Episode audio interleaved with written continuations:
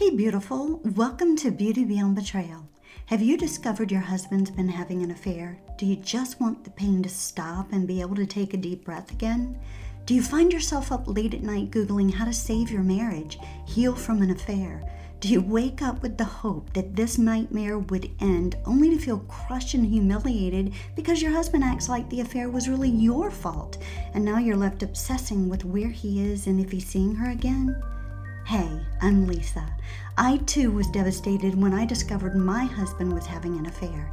I too felt the pain would never end and wished he would just stop the affair and we could restore our marriage.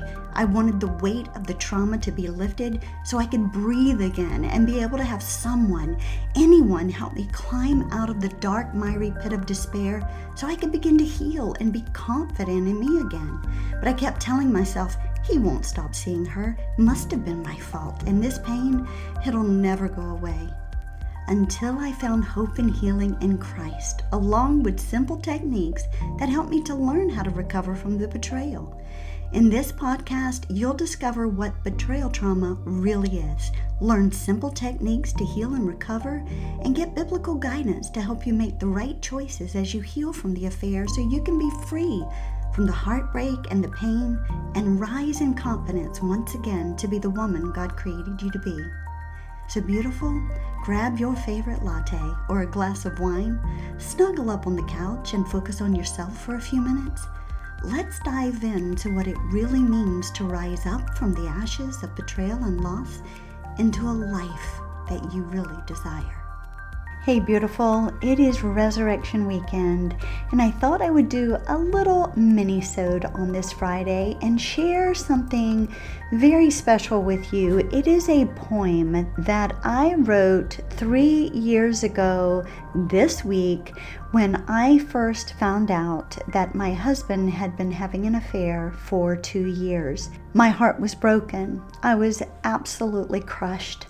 And going into Easter weekend was very difficult for me because that was a time of celebration. It was a time of worshiping our Lord Jesus together, a time of reflection of what our Savior has done for us. And this year, three years ago, I was going to go into that Easter weekend spending it alone by myself away from my husband. Now, actually, I wasn't by myself. I was actually with my youngest daughter and her family, but I was not with my husband. And it was a very different time for me. I was going through massive trauma due to his betrayal. Again, my heart was shattered, it was broken to pieces. And I was at the lowest point that I thought I could ever be at. So while I was sitting there outside enjoying the beautiful weather and again, it was a time where we were locked down during COVID.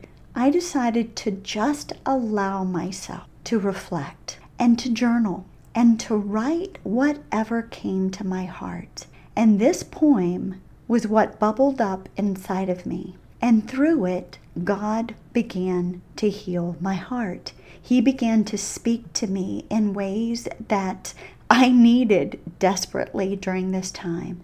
So I wanted to share this poem with you as an encouragement this weekend. And I'm praying that God speaks through this to your heart as well.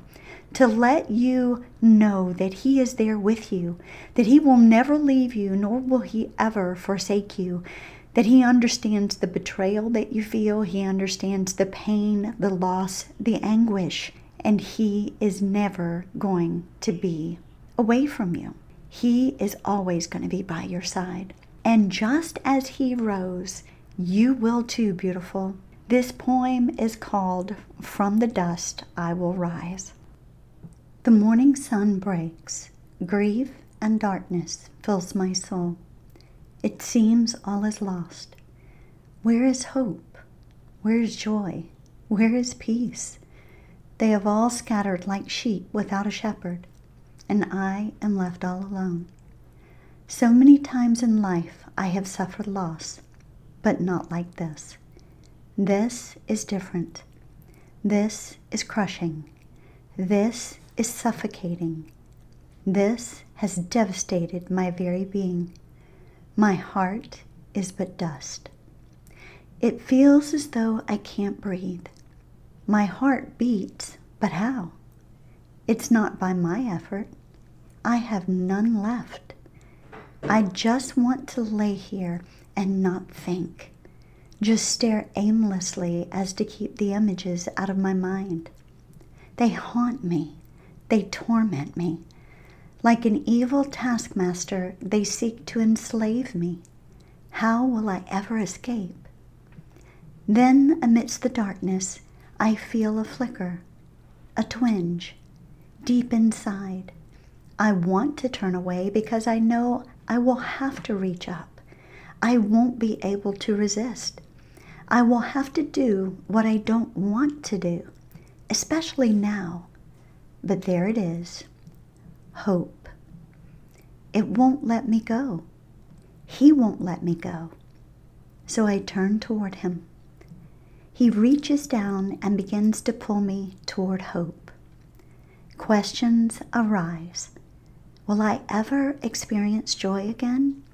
Will I ever have peace again?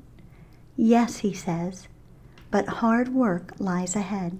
It's hard to want to rise knowing you have to do the hard work, knowing you've been wronged, yet you have to suffer and have unfair consequences placed upon you. And yet, I stop in the midst of it all and remember. It cuts to my very core when I come face to face with the truth that my Savior endured the same. He had to do the hard work, knowing he had been wronged by my sin, yet had to suffer unfair consequences placed upon him breaks my heart for what I've done. Could my present sufferings be a reminder to draw me nearer to him, the one who knows my pain? Could this darkness bring the light of how glorious forgiveness and redemption really are? Oh, how I long to have hope. How I long to feel joy and have peace again. So I reach up to the only one who can breathe life back into me. Despair, doubt, unbelief, grief, fear, death, betrayal, loss. I've experienced them all and then some. But so has Jesus, and I hold on to him. For he rose out of the darkness and defeated the enemies that seeks to destroy me. And if he rose, so will I. So my heart shouts and sings, He is risen. And one day I too will rise. Until then, hold me, Lord Jesus. Beautiful, I pray you have a blessed resurrection weekend. Thanks for stopping by today and spending a little while with me. I hope you enjoyed today's show and found hope, healing, and encouragement. Please remember to subscribe to my podcast and leave a review. You can even screenshot this episode and share it on IG or Facebook stories. This is how we get the message of hope and healing out to all women who are in the midst of betrayal and loss. If you're ready to move out of the devastation of betrayal and take the next step in your healing, make sure to reach out to me and schedule your breakthrough coaching call today. Until next time, love God, live your life passionately, and always choose joy in the midst of any circumstance that you may face. Cheers to you, beautiful.